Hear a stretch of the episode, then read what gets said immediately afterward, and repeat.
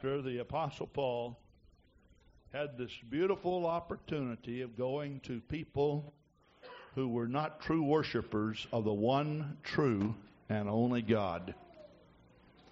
And he began to preach to these people.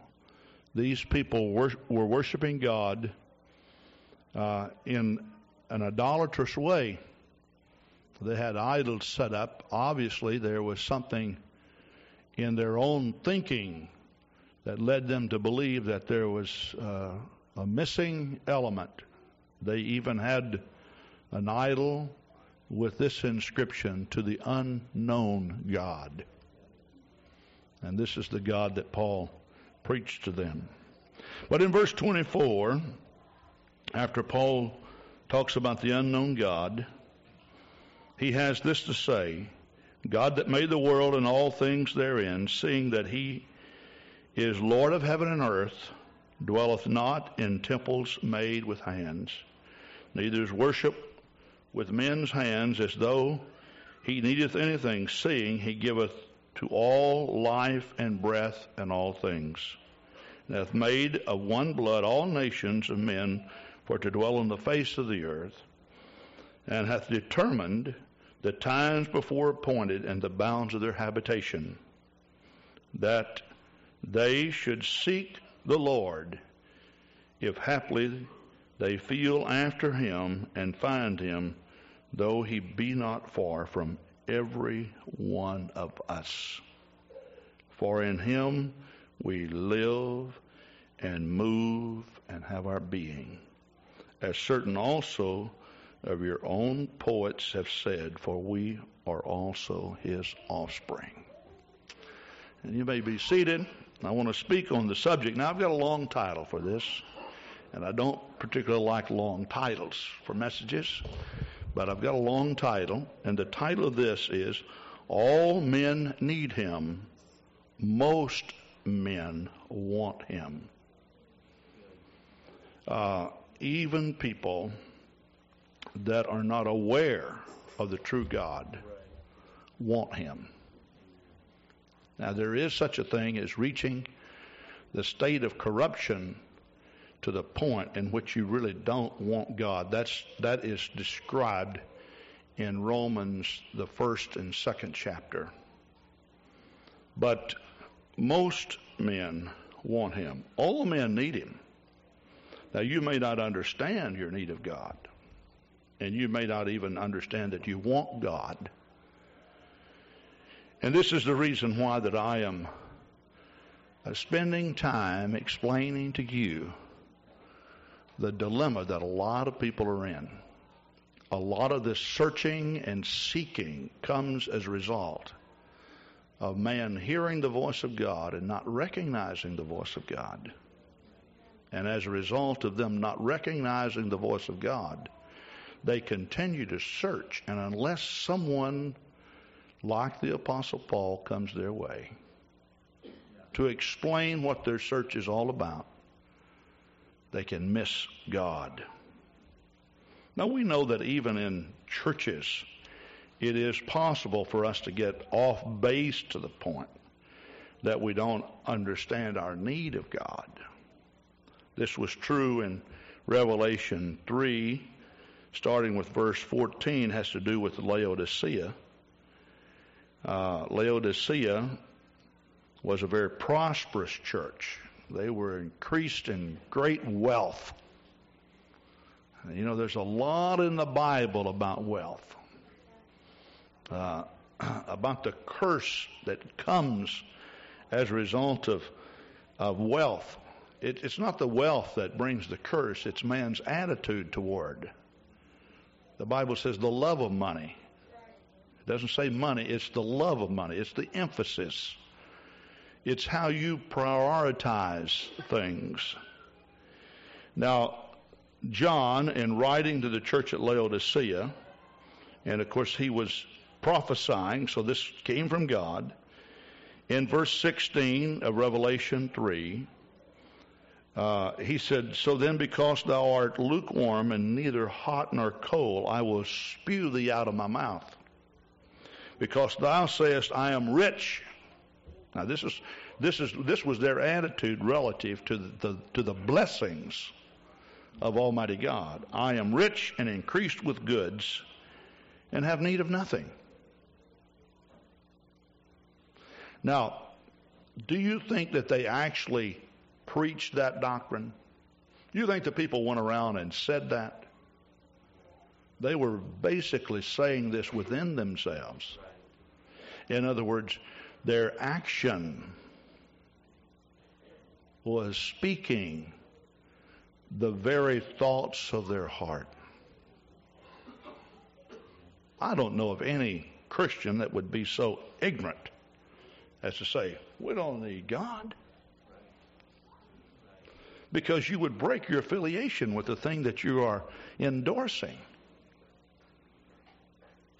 So this is not something they were verbalizing, it was just something they were practicing.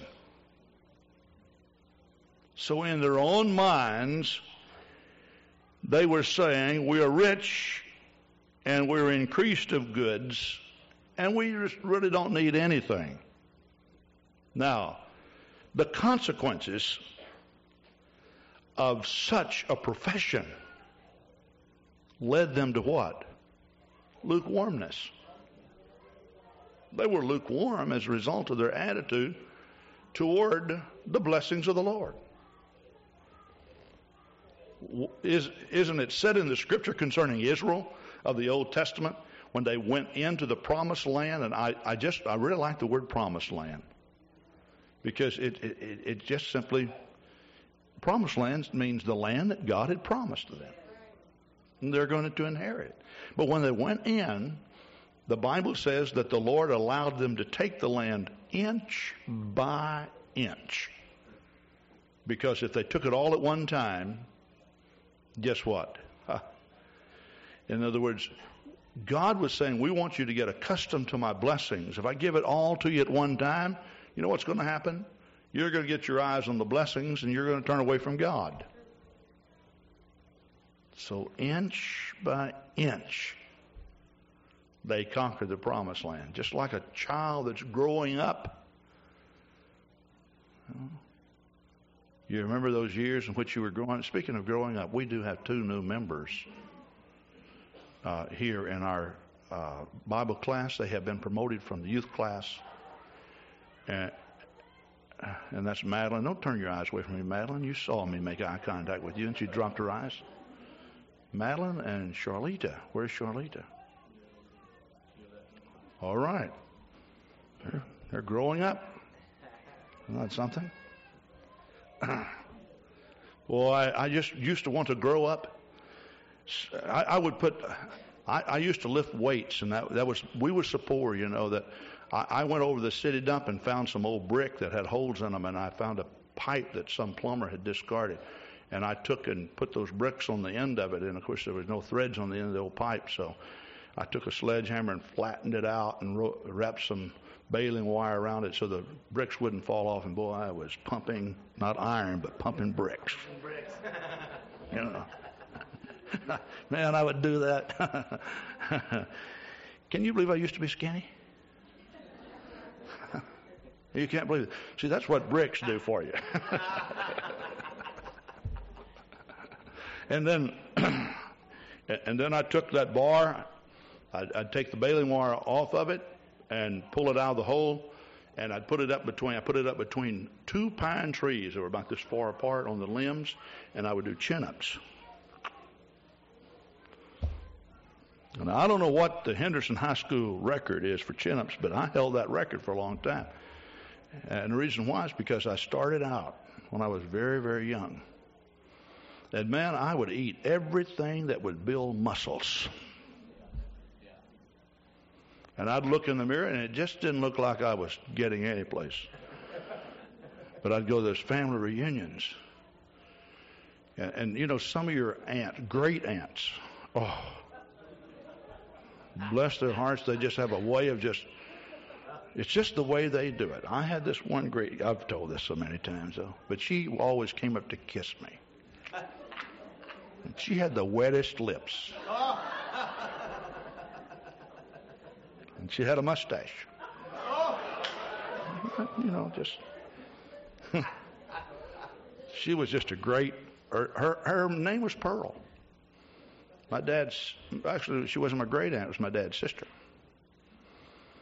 Well, she was my great aunt too, because my dad's sister married my grandpa's brother on my mother's side. So she was my aunt and my great aunt. But she'd just come up, and you know what? She'd, she'd size me up, and she'd call me John Wesley. My middle name is, isn't that a, a good Wesleyan name? Yeah. And she'd say, John Wesley. Honey, it's so good to see you. And I knew she was going to kiss me. My mother told me, she said, if you don't treat her nice, I'll beat you to death.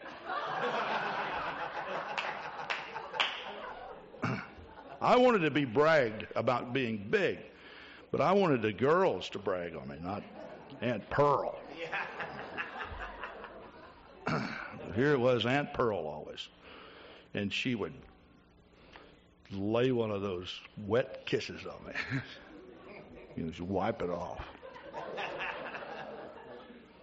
Mother get me by the ear and said, Don't be doing that, son. Don't be wiping that off. I'd say, Mother, I'm just rubbing it in.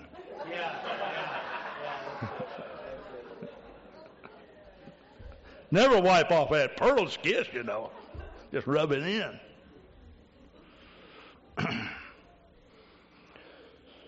but people who do not see you regularly, they see that you do grow. You don't recognize that. But did you know that it is also true that uh, you can lose weight sometimes and not be able to detect it as fast as other people? Now, I hate it when I've lost about 15 pounds or so and somebody walk up and look at you and say, Have you been gaining weight? Takes all the Holy Ghost in me to be nice. Well, at any rate, you know what can happen. You can you can grow and not be aware of it, but you can also digress and not be aware of it. And so that, that that's exactly what happened. Now, inasmuch as the body has certain needs, food and water to sustain life, did you know this is also true of the inner man, the soul. Now, Brother Rich Thomas and I embarked upon quite a project this week. At our annual business meeting, the church voted for Sister Grant and I to put a garage and a family room on on our on the parsonage, and and I have been all summer planning on doing it, and then all of a sudden we decided to do it.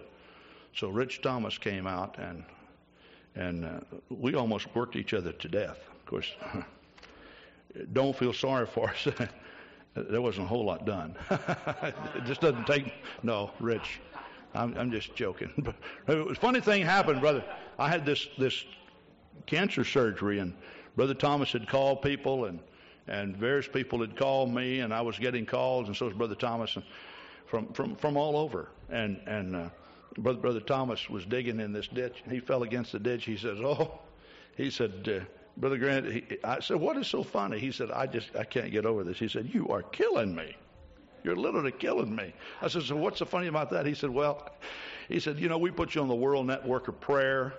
He said, I called Columbus, talked to Brother Cisco, and he called, and then, of course, Brother Scotty Teach from New York, and Brother uh, Blackshear from Anchorage and, and some folks down in Texas and some out in California. And he said, I'm getting calls from all over the world. People are calling and said, How is Brother Grant? Is he going to make it? And here you are working down in this ditch about to kill me. Our work was kind of highlighted by Sister Grant going by pick and save. And uh, she went into the deli department there, and they had fried chicken and it was fresh. And she brought out those big, plump chicken breasts, hot, piping hot. Put those on a picnic table near where Rich and I were eat, were, well, where we were working, and we just decided that it was the will of God for us to dig in, and we did. And did we ever dig in? And she brought iced tea out there and water and and I'm telling you, we just ate and drank and ate and drank and ate and drank, and then she she got cheesecake for us, and we and we decided we like fried chicken. So she said, "Now it's time for dessert," and I said, "Yes," and I would like another chicken breast for dessert. so Rich uh, and I departed and left the cheesecake there. I ate it last night, and I ate. Uh, Sister Grant had one uh, helping, and I had two one for myself and one for my brother that I love so dearly. So now, the thing about it is, you could only you could only work so long without stopping to eat. You know that? Now, I, I don't want to sound critical, but for the most part, do you know what is wrong with the Christian world today? for the most part, God, especially here in the United States of America, God has blessed us. And we feed the body.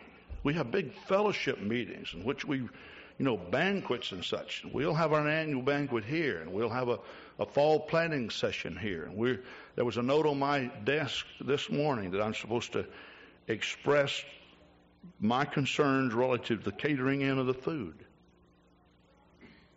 We had a pig roast. I don't know, there's just something about pig roast that sounds kind of fattening, doesn't it? You know?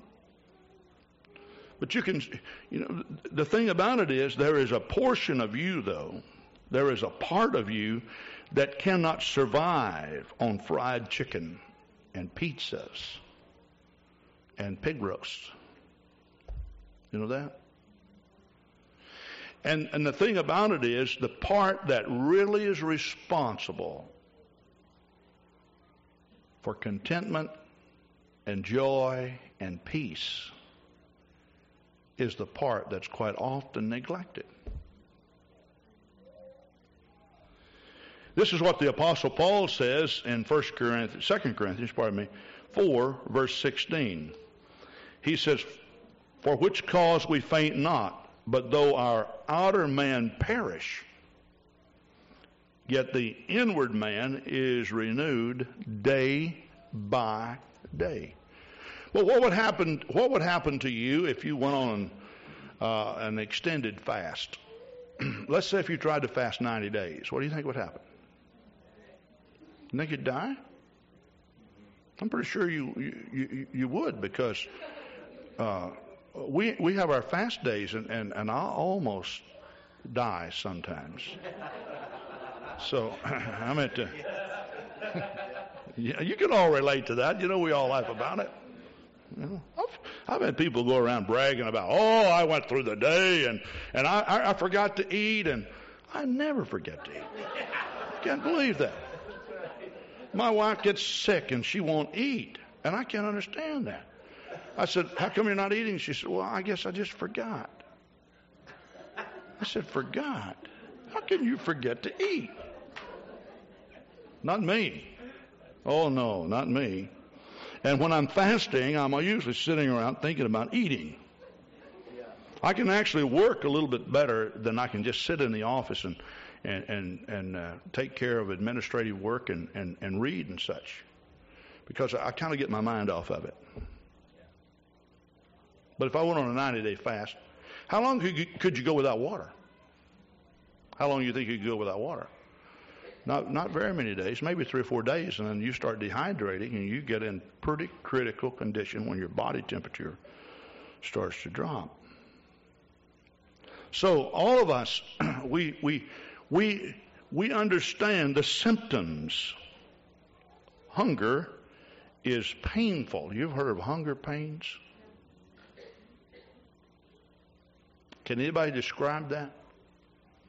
It, it, it, it's, it's very miserable.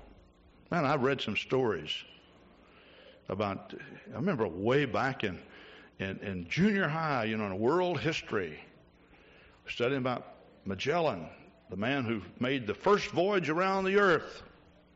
You know, they ran out of food and water. Now, there's an ocean full of water, but you can't drink that. So they set up little things in which they evaporated the salt out and collected the the water, and they would literally go by, and men would go by and lick this this this piece of metal or whatever it was they were collecting that on. Did you know something else?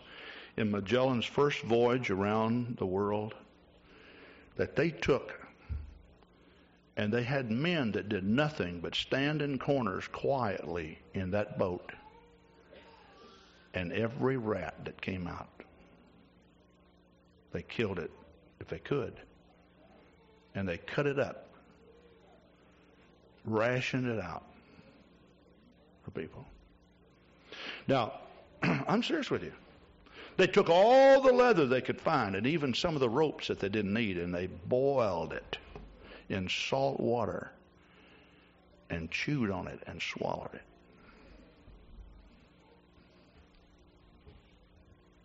Miserable. Now, there are people in our world today that are just that way spiritually. Why? Because they have not fed the inner man. Now, you can feed the inner man on things that are corrupt, which causes what? Sickness.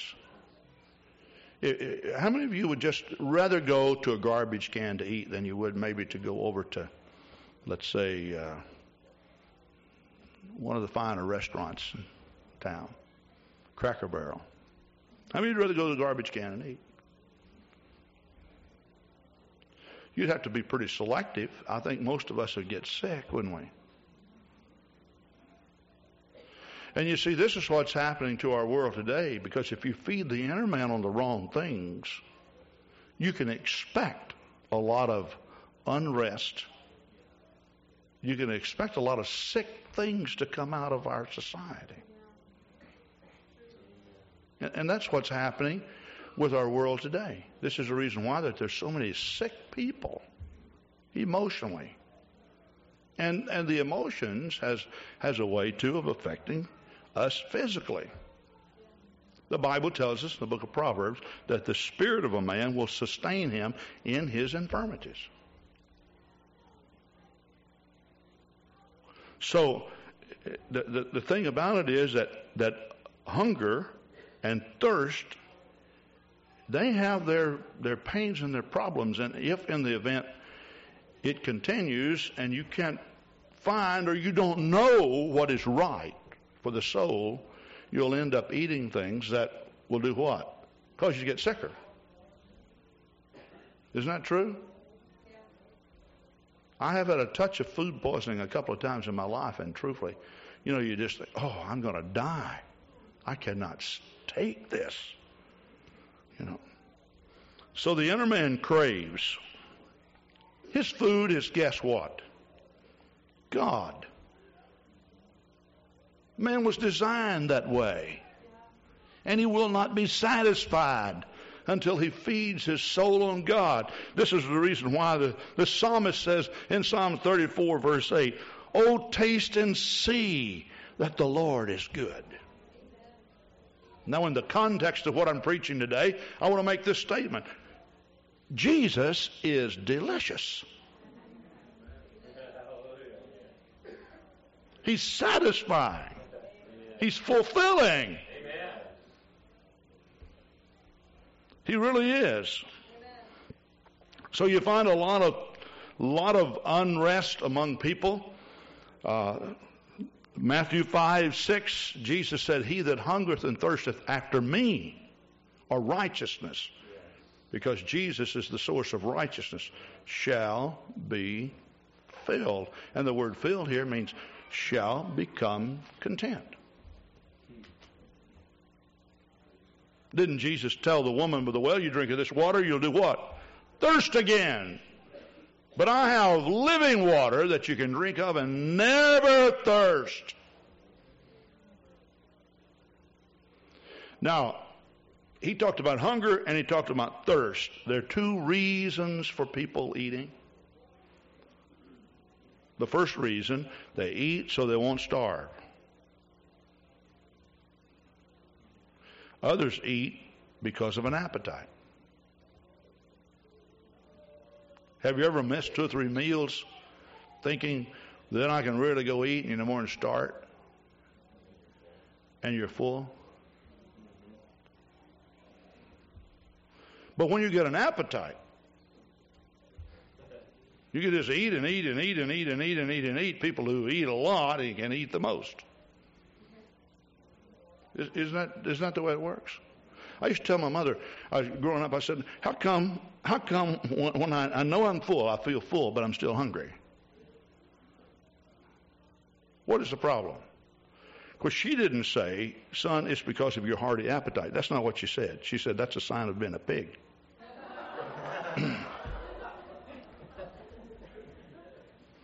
now, Jesus was not implying that people that come to Calvary people who are born again, people who partake of the Lord, that, that they will just one time get a taste and they're gone. That's not what he's talking about.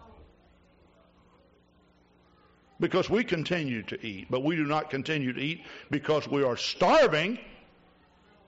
We continue to eat because we have developed appetite.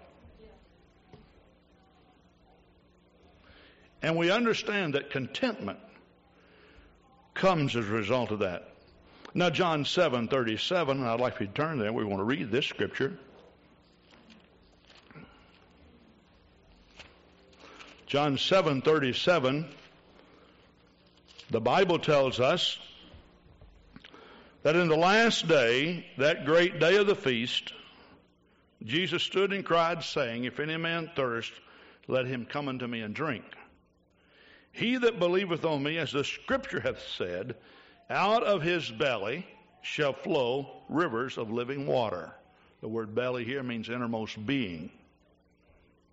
But this spake he of the Spirit, verse 39, which they that believe on him should receive, for the Holy Ghost was not yet given, because Jesus was not yet glorified. So what was he doing? He was prophesying about the outpouring of the Holy Ghost that took place in Acts, the second chapter. And what he's saying is that that if you're if you're thirsty, you should come unto the Lord and drink. And of course, that drink is the, the Holy Ghost. It's, the Bible talks about the gift of God. Not a gift from God, but the gift of God. It's God Himself, God giving Himself to us.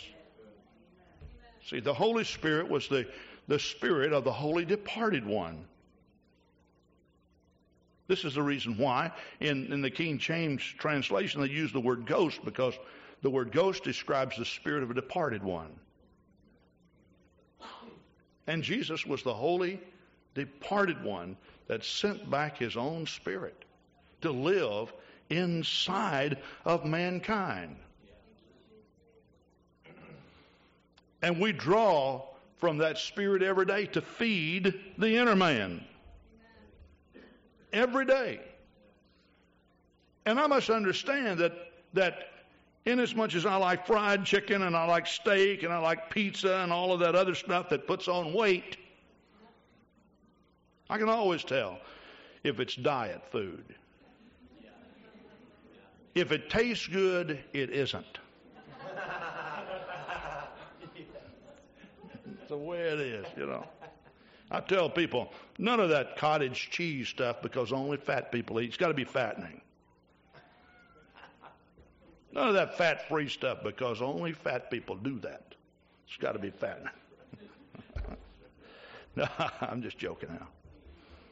I, I have actually been eating low fat foods for some time. Now,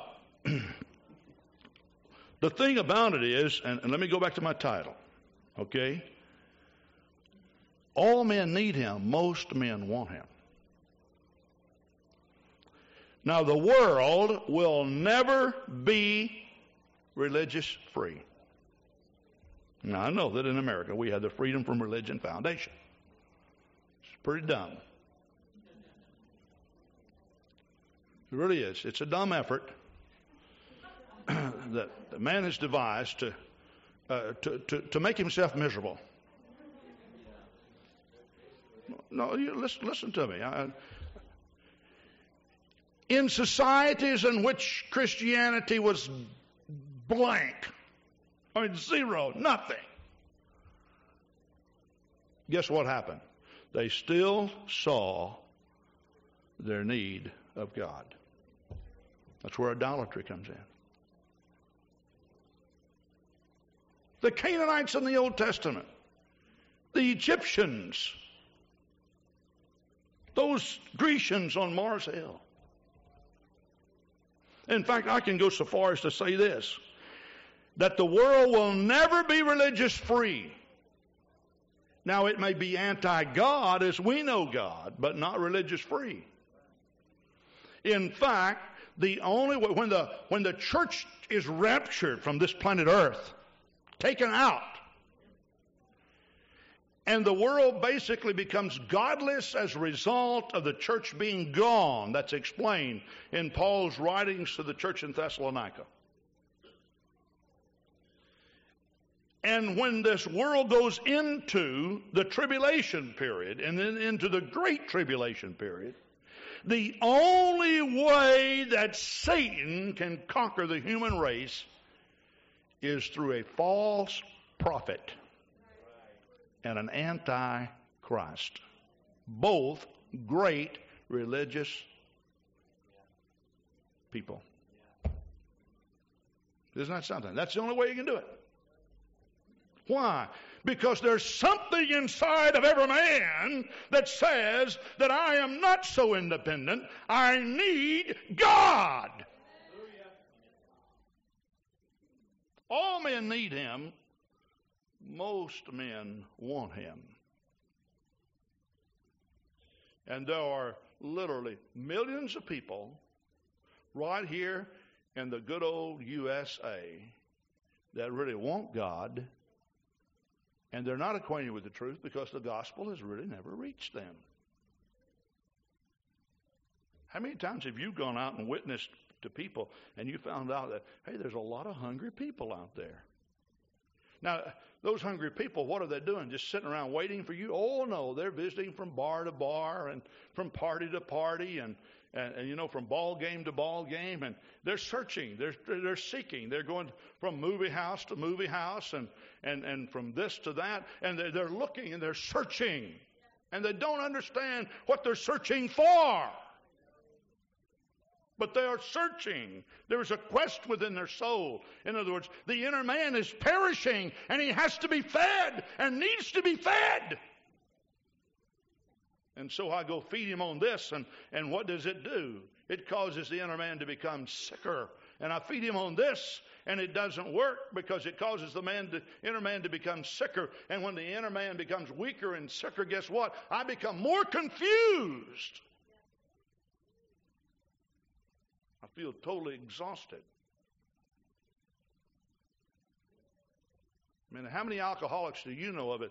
They'll, they'll go in the bar and they'll take a big drink and say, "Oh, just one." I'm telling you, this this liquor is so fulfilling. I'm telling you, I I I just I'm gonna this this is it for me. I'm telling you this. No, that's not the way it works. Did you know that sin is designed to leave you cold and empty and hungry? It's not designed to fulfill one need that you have. That's the reason why Solomon, the great writer of the book of Ecclesiastes, said, All the rivers run into the sea, my soul, yet the sea is never full. And he's talking about feeding the inner man on vain things. So I married one woman. I thought, man, if I had two women, I'd have a happy marriage. If I had three, I'd have a happy marriage. If I had four, I'd have a. And, and he kept on going. And after a while, he had so many, he didn't know their names. But did he have a happy marriage? No. Thought, man, if I can just plant a vineyard, guess what's going to happen? I'm going to be happy. So he planted his vineyard. And he thought, now if I had two vineyards, if I have three vineyards, if I have four, if I have five, if I have six. And after a while, he pretty much dominated the whole country with vineyards. And was he happy? No. So he had his castle. But if I had another one, and you know what he did? He built houses all over Israel. Was he happy? No. And finally, he sat down and says, Everything in life is vain. It's not found in houses. It's not found in lands. It's not found in women. It's not found in eat. It's not found in drink. Where is it? How come, I, how come I'm, I'm so discontent? And, you know, this is something that young people, there's a lot of frustration and confusion that comes with young people. Of course, they go through so many chemical uh, or chemistry changes in their bodies and, and such. And, and, and this is partly responsible for it. But, but let me say this. In order for you to have true contentment, there must be, there must be an agreement between how you think, how you feel about what you think, and how you act. And we're not talking about thinking up here, as a man thinketh in his heart. And if you know, if you have been taught and you know the truth, and you know what you need to do, and you get with the wrong people, they make you feel bad about what you know, and you end up doing something contrary to what you really know is right, do you think that that action, regardless of how much pressure has been placed on you, will bring satisfaction.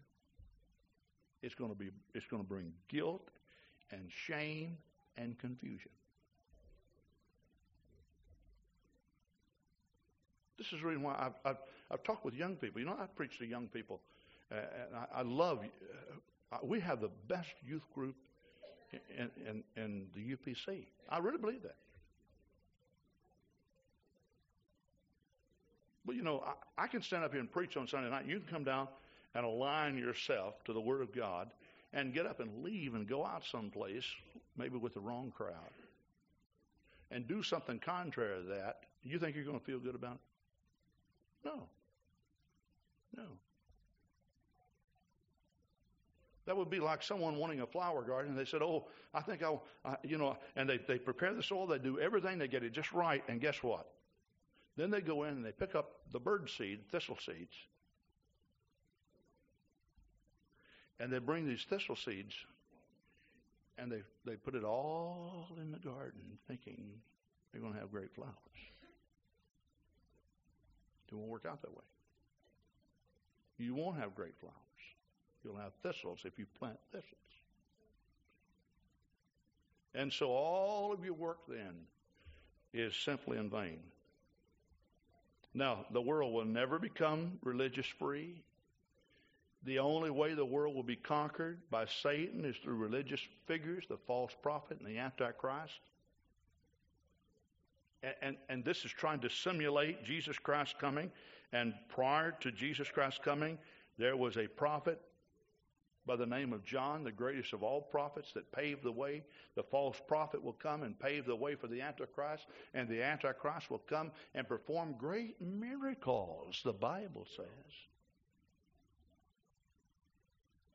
You know, without people even looking at any doctrine, any miracle person today will draw great big crowds. People don't check it out in the Bible. It's just, I want a miracle. Why? Tell me why. Because every one of us is questing inside for something deeper in God, and we feel that's where it is. And I must agree, we need more miracles.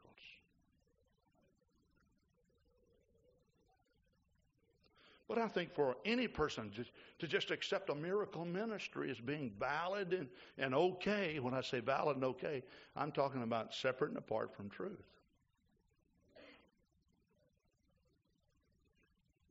The truth of the matter is, there's a portion of you that's not being fed and strengthened every day in the Holy Ghost. Now, Paul says this in, in the book of Titus, and and I've covered this. I had not planned on doing it, but I, I just really feel in the Holy Ghost right now that I should. So let's turn to the book of Titus. And I, I want to just uh, show you something, and, and then, then we're going to bring this to a close. Titus 2, verse 11, the Apostle Paul says, For the grace of God that bringeth salvation hath appeared unto all men. Now, the grace of God that bringeth salvation hath appeared unto all men. The word grace comes basically, or I say comes, the word grace mean has two different meanings. Uh, and, and the only way you'll know what the meaning is is according to context. One is unmerited favor, and that's the one that we hear a lot about. Uh, however, it, it is interchanged in the scripture also to mean the divine leading of the heart. You know, when we sing Amazing Grace, we talk about unmerited favor, but then there's a, there's a part of this that says through many dangers, toils, and strife. In other words, God leads us. And basically, what he's saying is that the divine leading of the heart, grace, that comes from God hath appeared unto all men. Now, I'm going to propose something to you, and you're going to think about this. I am a believer that every human being that's ever been born has heard the voice of God. Little infants that are in the cradles, they hear the voice of God. Now, they're, they're not always aware of what it is. Did you know that children that come in the house of God can clap time to the music and worship before they can walk and talk? And sometimes pastors, you know, we get on this, we say, oh, we've got to get down on their level. And it's amazing that you can just preach things that adults don't understand, and children will just accept it. Isn't that something? Suffer the little children to come unto me, for such is the kingdom of heaven. What was Jesus saying? Children know how to relate to God. Why? Because they're pretty innocent compared to a lot of corrupt adults. Now, I want to go to the first chapter of the book of Romans, and this is the, the chapter that I wanted to talk about. Man, I'll tell you what, the president got over to the White House, went over to the White House midnight, night before last, and signed this bill prohibiting gay marriages. Just met with the gays the day before and uh, made them feel real good. And he slipped over there in the middle of the night thinking they wouldn't know he signed it. I don't know how he thought he was going to get out of it. But anyway, they, they found out about it somehow, you know. So, and, and of course, they were, they, they were and are upset. Now, I'm going to make a blanket statement. Homosexuality is the worst sin on the face of the earth. Somebody asked me, Do you think homosexuality is right? Right. I think it's the most corrupt, vile sin that you can commit. I've heard, I've even had people say, You have to be careful behind the pulpit what you say. Oh, you do? Let me tell you something. There are people's names that are recorded in Scripture that laid down their life for preaching what they preached. I'm not an exception to that rule. The world is in the condition of sin because the pulpits in America have become weak.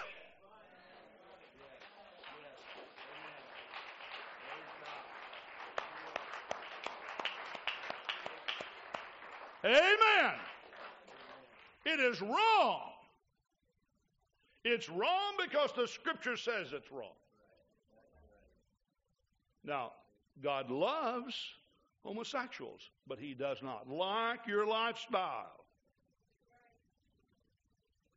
All right, well, let's just read a little bit and we'll see this, all right? and of course, uh, verse 19, uh, let's just start there. Ver, uh, Romans 1 because that which uh, may be known of God is manifest in them, for God hath showed it unto them. For the invisible things of Him from the creation of the world, creation of the world are clearly seen, being understood by the things that are made, even his eternal power and Godhead, so that they are without excuse. That simply means that every man that walks on the face of the earth is without excuse, because there's enough evidence compiled and logged in his own file to know that there's a God. Now, what are you going to do with that? What are you going to do with it, see? Because that when they knew God, they glorified him not as God, neither were thankful, but they became vain in their imaginations, and their foolish heart was darkened, darkened, professing themselves to become to be wise, they became fools and changed the glory of the uncorruptible God into an image made like unto corruptible man, and to birds and four footed beasts and creeping things. Wherefore God also gave them up to uncleanness. Now, the word gave them up, the phrase gave them up, is found here, and it's also found in verse 26, but this calls God gave them up. It simply means in the Greek, God gave up on them. Now, if God's not willing for anybody to perish, and He isn't, when God gives up on an individual, that simply means that he has lost his sensitivity toward God. He doesn't understand that he needs God. In fact, he does not want God. He wants his own way. He wants to go. He has totally destroyed the inner man, and there's no chance of that inner man's survival.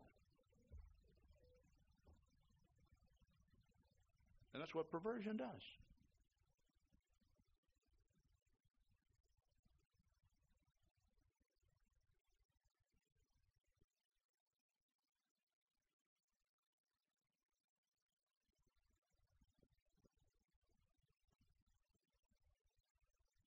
And then he goes on to say, and likewise also the men, having the natural, uh, leaving the natural use of the woman, burned in their lust one toward another, men with men, working that which is unseemly, and receiving in themselves that recompense of their error which was met. And even as they did not like to retain God in their knowledge, to a reprobate mind to do those things which were convenient. In other words, those things which they wanted to do. All right, now the Apostle Paul talks about this. But in the second chapter, verse 14 of Romans, Paul says, For when the Gentiles, which have not the law, do by nature the things contained in the law, these, having not the law, are law unto themselves. Now, basically, what he's doing, he's backing up and he's saying, I want to go through a line of logic with you, you people. Now, all men have come sin and come short of the glory of God. But he says the Gentiles, not knowing God, what did they do? He set up they, they set up their laws according to the law of God. Not having the law of God. They did it by nature. In other words, they set up laws that says it, it's wrong for me to go over with a gun and kill Don Moran. And if you kill him, you're going to be punished. It's wrong for me to go over Chris Zimmerman's house and break in and steal uh, from him. It's wrong for me to go and lust after someone's wife and commit adultery. Now, basically, Paul says, now they had this all set up like this. How did they know? Who told them this was wrong? Where'd they get it? He's saying, God told them. It's before God gave up on them. Now, they may not have known, you know, what they were fighting. Maybe they didn't even know they were they they didn't maybe Maybe they didn't understand that, that that voice that was telling this is wrong, this is wrong, this is wrong. You hear a lot in our world today about this is wrong, this is wrong, this is wrong. And then, then people say, but we need to take God out of politics and God out of everything. You take God out of everything, you don't know what's right or wrong. You don't know what's north or south. You don't know what's east or west. You don't know what's up or down. You don't know what's pure, what's vile. Why? Because there's no measuring stick when God is absent.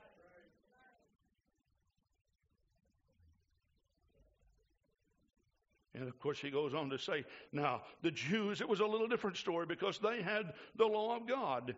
He said, now, the whole problem with this is that the Jews having the law of God that they sinned against it. And the Gentiles who had the law of God by nature, they sinned against it. And so as a result, then, he said the whole world becomes guilty before God. Verse 19 of chapter 3. Now we know that what things soever the law saith, it saith to them who are under the law. Who are under the law? He says, all men. He's not talking about Old Testament law as much as he's talking about a principle of the law to them that are under law, that every mouth may be stopped and the whole world may become guilty before God. And he goes on to summarize it by saying, verse 23 For all have sinned and come short of the glory of God. So as a child, God begins to talk to a man. All men need him. Most men want him. And if I'm speaking to someone here today who is frustrated and you seem to never be able to find your way, and the path seems to be so clouded, and you've struggled, and you've tried, and you want to be happy, and you want to be content, could I point you in the direction of God? You're feeding your soul. You're feeding the inner man on something that will not satisfy. But let me tell you something. If you'll turn your life over to Jesus and let Jesus be the strengthening factor of the inner man, great peace and joy will come. Now, you can do this today by simply repenting of your sins you can do this today by being baptized in Jesus' name. You can do this today by being filled with the Holy Ghost, which is the new birth.